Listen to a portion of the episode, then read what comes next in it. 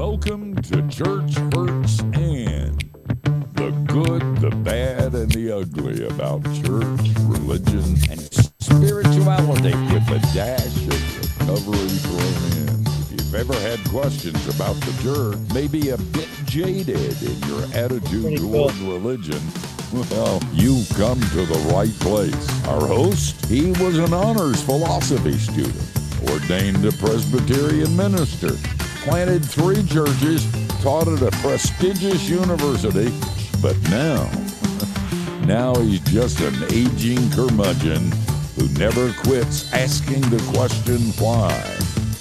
The host of Church Hurts and Dr. John Bash. if you don't like golf, don't hang up. I understand. And if you don't like golf and you find yourself continuing to get to the golf course, really don't hang up. Today, we're going to be talking about golf, but we're going to be making links to real life, which could be soul changing for you. For 25 years of my life, I was a pastor and preacher. I built churches, preached every Sunday, met with hurting people and tried to be the real McCoy in contrast to the charlatans who seemed to get the news headlines that I never coveted. Sometimes I would get the recordings of my sermons and listen to them. It was a horrifying experience. I was never able to say what I wanted to say as clearly, precisely, and compelling as I wanted to. In contrast, I would listen to great contemporary preachers who were communicating the very things I wanted to communicate. Why did they seem to be able to preach so much better than me? Was I mistaken in my sense of call to the ministry? While my churches tended to grow in numbers and spirit and vitality, shouldn't they be growing faster? Perhaps if I was more gifted, more holy, harder working, and wiser strategically, I would see more fruit from my labor. You know exactly what I'm talking about. Maybe you weren't a preacher or a public figure submitting to the never ending commentary of critics around you, but you had the voices in your head telling you you aren't good enough, smart enough, talented enough, or charming enough to make the grade. Do you let it beat you down? Today, we get to learn from a man who has lived much of life in the rarefied air of golf's elites. He played in all four majors, even setting a course record for the Masters for a first time participant in 1978 when he came in fifth. This man is a pro in many ways an author, dedicated family man, and has much more than a casual relationship with Jesus Christ. Welcome, Wally Armstrong, to Church Hurts and. Thanks. Good to be with you. Hey. Wally, give me the elevator speech on what it was like to be a professional touring pro 50 years ago. well, I mean, it was a life uh, changing thing for me, a, a, dream come true from being a little um, country boy from Indiana in the cornfields, you know, playing a little nine hole course and caddying and started looking for golf balls and selling them over the fence. That was kind of my first job in uh, in the business of golf, and uh, I found myself uh, 30 years later on the PGA Tour at the peak of the of the game from coming from that little background. But that's in that's like almost I feel like every man that's every man's dream, Yeah. not just yours. You're this little guy in Indiana, and and you actually though I mean, there's so much to your story. I wish we could. We can't tell your story today. We can just No. tell little bits. I want to hear you actually caddied. Let's start with you as a caddy. you actually caddied for one of the greatest players of all time. How in the world? Tell me about that. Well, I was in college. I was getting my graduate degree. I was a brand new believer in Christ, and a, a, uh University of Florida tour player, Dave Ragan, asked me to speak at his house in Orlando and share with the Rollins and Stetson golf teams my story of faith. And uh, I had uh, given up the game, and I talked to these guys, and he said, "Wally, you know, you, you need to use your platform of golf." He said, "Why don't you come out and caddy for me on the tour?" I went out and caddied for him, and at the first tournament at uh, in North Carolina, we had a Bible study on the tour. I didn't realize there were guys on the tour meeting. Gary Player was there, uh, Gary and Dave Ragan and myself.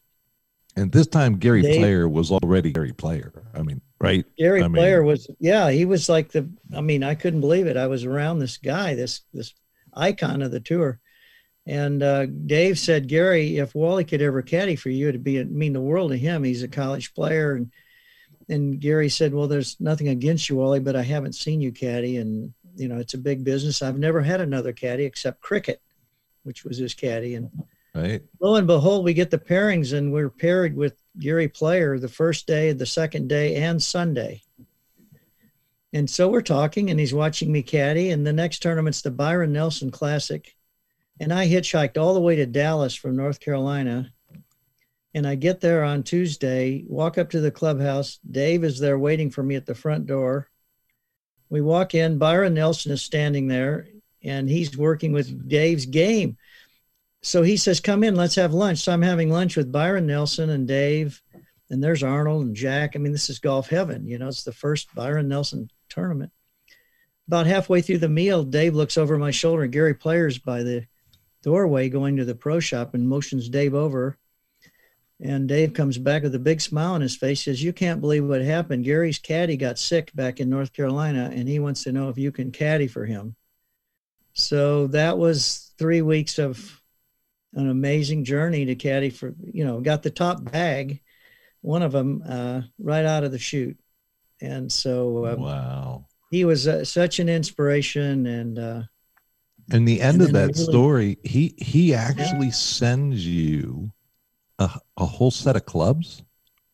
he actually the- yeah the, the thing that was interesting about that is you see he had a contract with a banana company and i had to carry these big bananas in his bag so he could eat them during the round he was he was with chiquita and so uh, we did this the first two and i forgot to take the bananas out in houston and he took them to new orleans and they stayed in the bag and by his rain gear and gloves. And so Saturday it was raining. I'll never forget this. Most embarrassing. You were talking about one of the most embarrassing moments of my life. I was on my knees unzipping the bag, and he had his umbrella up, and it was. He says, "Get my clean gloves and my rain gear." He calls me Wooly, Wooly.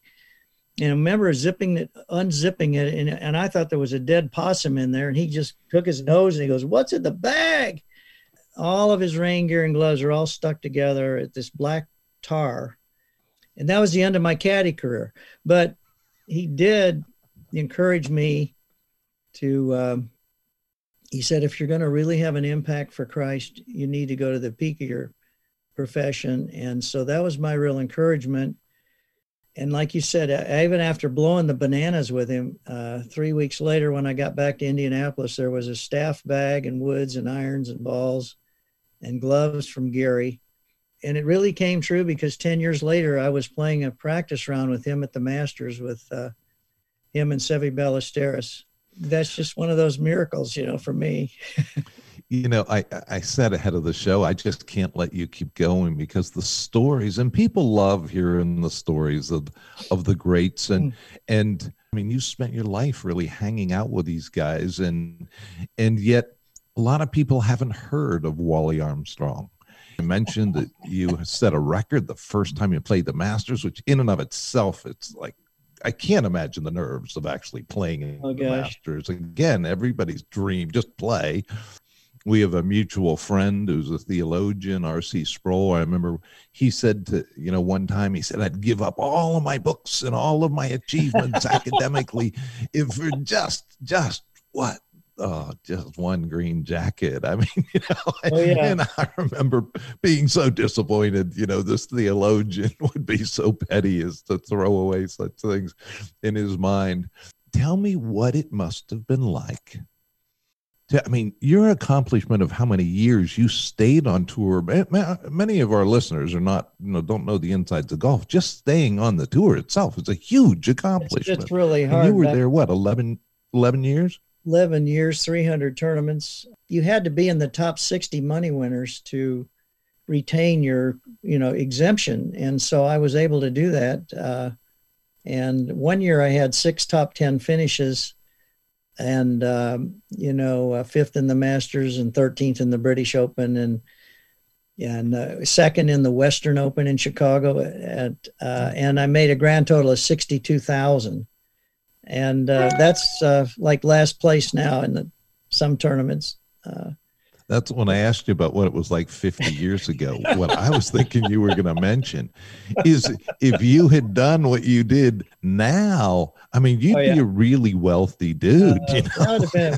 about 3 million, I think, or, or more. But even finishing fifth in the Masters, I made 11,500. And last year, fifth was 460,000, which was more than I made in yeah. my whole career. But but uh, it was a great experience, John. And but you know the the thing that hit it off in that Masters, the last round, the last hole, I'm playing right behind Gary Player. Here's this guy that I had totally blown it on it with the bananas and to look at him and on the green the last hole and, and he ran in that 20 foot putt i'm standing but there's no one between me and him i'm in the fairway and to see him make that 20 footer and give it the fist pump and to just think back 10 years before i'm on my knees just praying god help me i've blown it was uh, amazing uh, flashback you know? Well let's turn to why you were on church hurts and but actually go from i just simply can't imagine looking at that leader list on monday or probably sunday evening and looking at all the names yeah. And everybody only knows number one. And you look at yourself sometimes and you're down there, you know, and people don't even realize the guy made the cut. I mean, that's that's a big deal itself. But to see all these people ahead of you and to see the numbers printed in the newspaper, I mean, how much did you beat up on yourself? I don't know. It, it was uh I was just happy to be there. I think that that was the thing that that just being out there is coming from my background. It was such a blessing, and uh, I look back and I think about the the the people I played with, the the proams, you know, the celebrities. I mean, playing like four days with Clint Eastwood, you know, and at Pebble Beach.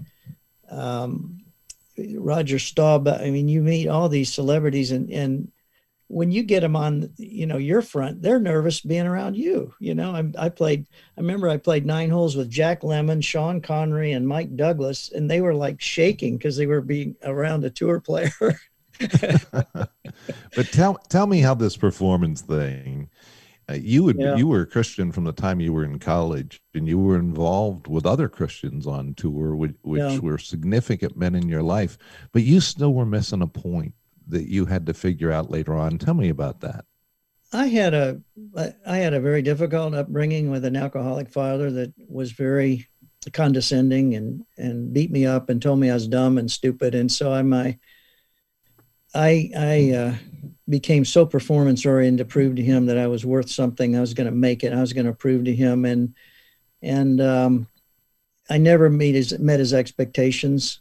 I, I tried so hard and I win one tournament after another. I was number one in the state in wrestling. I was number one in the state in golf. It never got any, you know, I'm proud of you or. And so when I met Christ uh, in college, I took the same zeal I had to, towards uh, Jesus. And through counseling, I found out what I did is I put the face of my dad on the face of Jesus, and I never felt mm. like I was ever good enough for him. And so when I played uh, on the tour, there was inside I was in turmoil. There was a lot of self condemnation. I was just striving so hard to to make it, and uh, I never really, I don't feel I achieved my full potential as a as a pro because I wrestled so hard with this uh, self image of of shame and and inside anger. Um, and it really wasn't until uh, later in life that I was able through counseling to really deal with that uh, that voice in the back of my head, you know. there was a book that helped you. Talk to me about that. A guy, basically a 19th century preacher.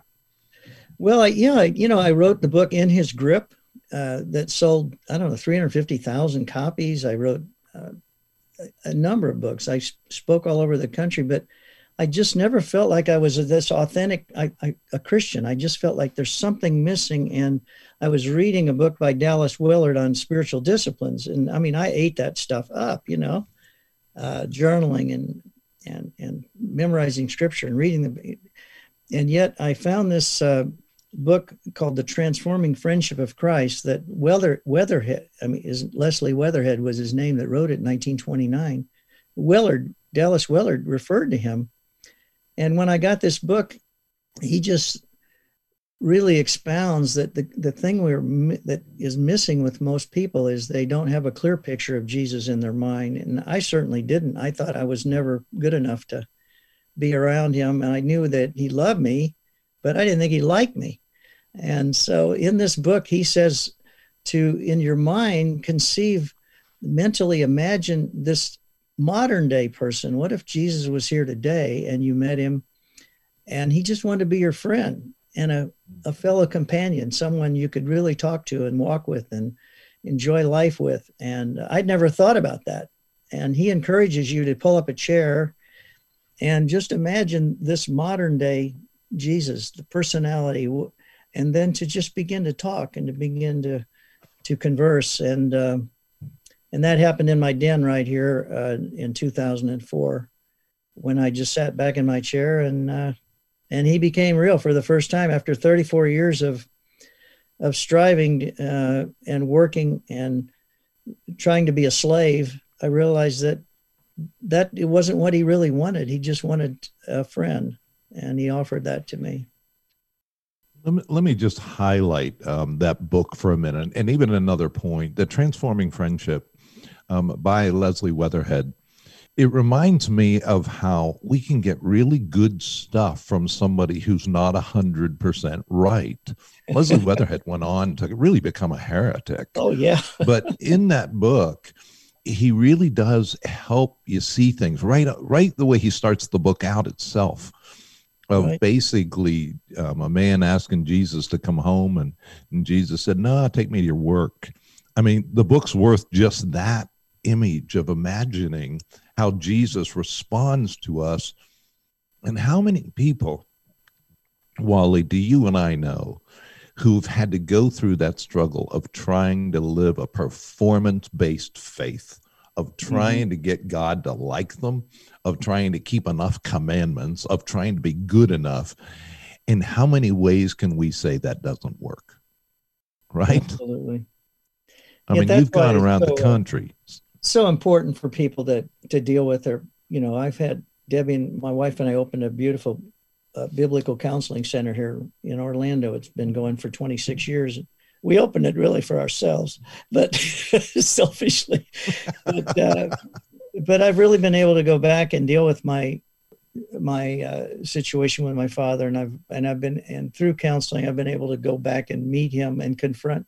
And really, I got to a point where I just really had compassion on him through this uh, system that they have, and uh, and that really freed me up when I could uh, could really go back and love my dad. And uh, I couldn't even talk about it before. I mean, I couldn't even say this to you. I would break down, and right. uh, but there's a lot of freedom when you can get to a, a really solid biblical counselor. I mean, I would encourage people that.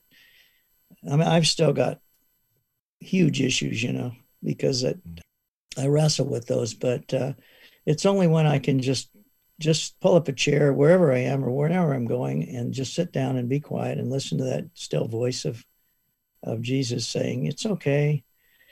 Just slow down." You know what you, you know what you did, right? what what you did right there, Wally, is something I find that's very hard for preachers to do.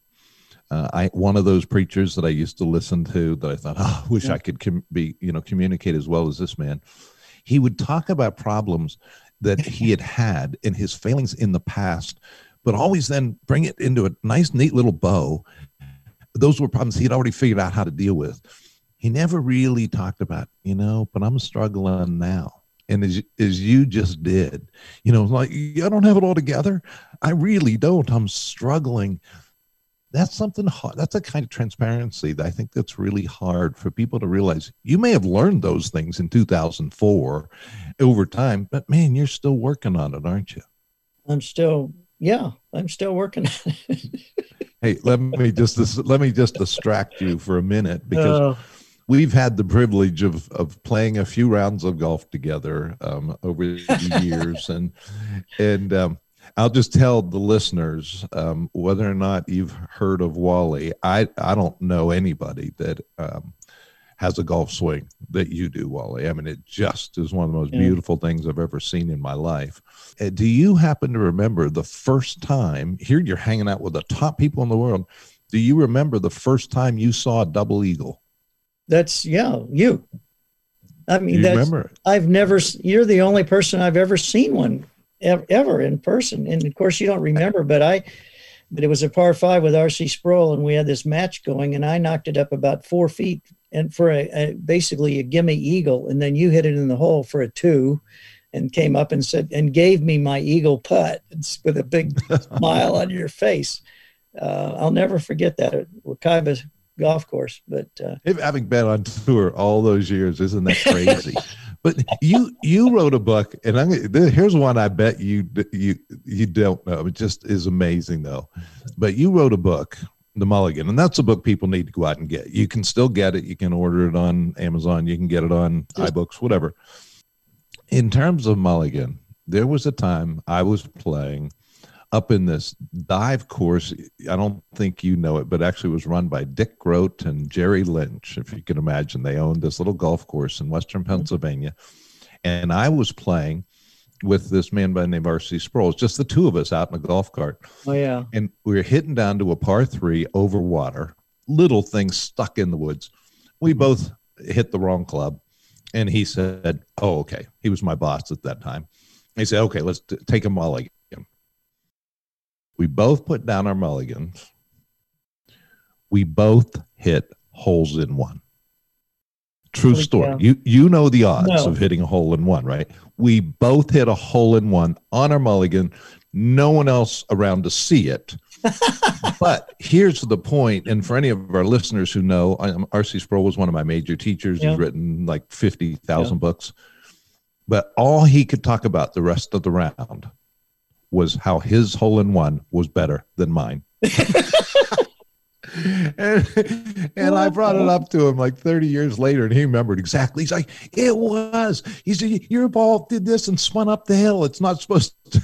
yeah, isn't golf filled with the stories, right? He was a ball. I mean, I he was the most fun guy I ever played golf with. Of course, I could never. I wanted to talk theology with him. I had all these questions, and I never could get get one in. He wanted to golf golf. So, but uh, know, that's what's beautiful about, about golf is you just, it doesn't matter your handicap. It doesn't matter your occupation. I mean, you can go out and enjoy golf, uh, whatever level you are with, you know, with people. And of course, I love playing with brothers like RC and yourself and others. And we have a, uh, there's a ministry I started called Links Players, linksplayers.com, which is a wonderful website that we started when I was on the PGA Tour. And it has stories of all the guys that are Christ followers on the tour.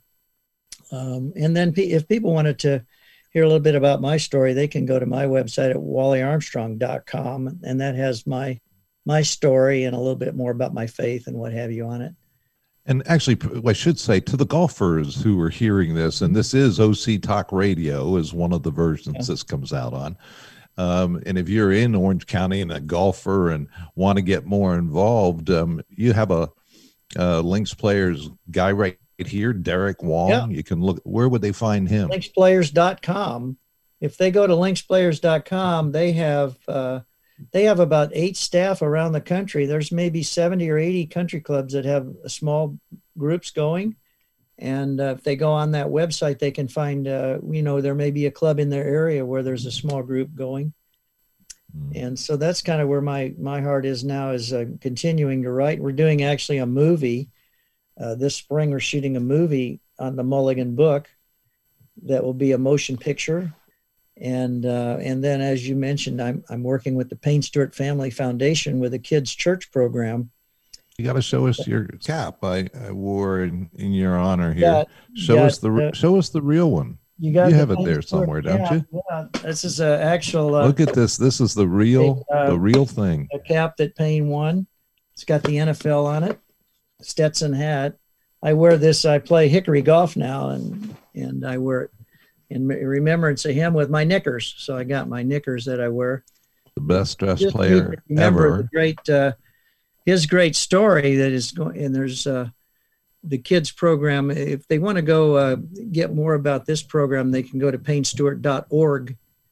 It's really neat how the players have, have got behind this. The exhibition they had at Paynes Valley, you know, with Rory and Tiger, um, they they uh, raised a million dollars, and uh, a third of that went to uh, the Payne Stewart Kids Golf Program. So we're going to be able uh, to produce a wonderful program for little kids in the churches now and reach them for Christ. Wally, we're going to have to go in a minute. Um, I, I I want before I close. Uh, tell me tell me another tell me another story that you like telling from the men you knew on tour who were very serious Christians. Can mm-hmm. you tell mm-hmm. me one more before we go? Oh, gee, there's there's so many that were out there. I could I could say one year we had a good group going. We had Larry Mize and, and, and Scott Simpson and and Tom Lehman and Bernhard Langer. And one mm-hmm. year we had uh, we had three major tour winners, the first three majors uh, from our Bible group. And I remember going into the PGA championship, which was the last one of the year. And Tom Watson came up and said, Hey, Wally, where's the Bible study next week? so, uh, I guess the really wonderful thing about going out there is spending those 300 tournaments, but yet seeing, uh, personally seeing other men come to Christ like Larry Nelson and Bernhard Langer and Scott Simpson and and to see what they've gone on to be. Uh, ben Crenshaw's is a wonderful believer now. And of course, on the tour now, the Bible study is still going. You've got Zach Johnson, and you've got so many wonderful men out that are continuing to carry the carry the torch for uh, for Jesus through golf. Well, Wally, I want to thank you for being here and just say a few words before I close. Um, today's show is titled "Making the Links." Links courses in golf happen to be my favorite type of course. Each mm-hmm. hole has a distinct character, and sometimes there's qu- quite a distance between one hole and the next. New players on the course may even get lost between holes, going down the wrong path, having to backtrack to find the next tee box, stopping along the way, embarrassed as they ask for directions. Making the proper links in life is a lot like that too, particularly in your spiritual life. It's easy to connect the wrong dots, associate one thing with another when maybe they shouldn't be together at all. For Wally, this included mistaking Christianity for Christ, his demanding earthly father for the heavenly father. Once he got that figured out, he started making the links that really mattered. He found freedom he can't keep to himself. He found a loving God who was his friend, his counselor, and his buddy in a profound and meaningful way. My hope for you today is that you can apply this to your own life. Are you missing key links connecting one thing to another that doesn't need to be? Is it possible the God you dismissed wasn't the God of the Bible at all, but a perception you got from a bad preacher, a painful experience you had with a misguided teacher, the judgment you found from self professed spiritual leaders, a church that was more of a country club? Mm. The whole basis for church hurts and is rooted in what we've talked about today. It's easy for us to connect the church with hurt bad experiences and memories we'd rather forget. I get that. I also know that it doesn't need to be the end of the story. Ask Wally. Ask me. Joseph Scriven was born in 1819. I bet you've never heard of him. Have you heard of him, Wally? Oh, yeah. Ah, he was educated at Trinity. Amazing. Uh, Trinity College in Dublin, Ireland. And he became a teacher. Life was good for Joseph. And then he fell madly in love and he was about to wed when his wife to be, on the day before his wedding, was traveling to him, fell in a river and drowned. In the depths of his grief, he moved to Canada. And I'm tempted to make a statement to my Canadian friends that I won't. But there he met and fell in love with Eliza Rice and once again planned to marry. Only weeks before the wedding, Eliza became sick with pneumonia and died. Joseph ended up taking a vow of poverty and lived a life of service to those who needed comforting. When news came that his mother in Ireland was very ill, he was really discouraged that he didn't have the money to get back to her. But rather than wallow in his sorrow, he wanted to send her something. So he sat down and penned these words, hoping she would be encouraged by them. Well, you may have never heard of Joseph Scriven, unlike Wally. I bet you've heard these words.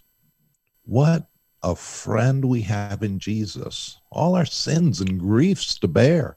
What a privilege to carry everything to God in prayer. Oh, what peace we often forfeit. Oh, what needless pain we bear. All because we do not carry everything to God in prayer. Have we trials and temptations? Is there trouble everywhere? We should never be discouraged. Take it to the Lord in prayer. Can we find a friend so faithful who will all our sorrows share? Jesus knows our every weakness. Take mm. it to the Lord in prayer. Jesus, friend. Now, there is a link worth making, and it's worth a thought. For Church Hurts and this is John Bash. Go and enjoy God today, won't you?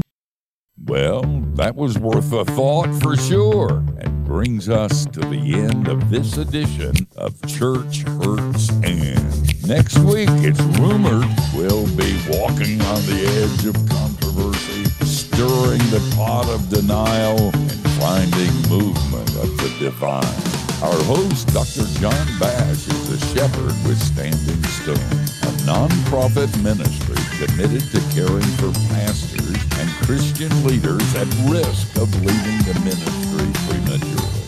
Come visit us at churchhurtsand.org. Tell us your story while you're there. Until then, remember, church hurts isn't the end of the story. Now go into the end enjoy God today, won't you?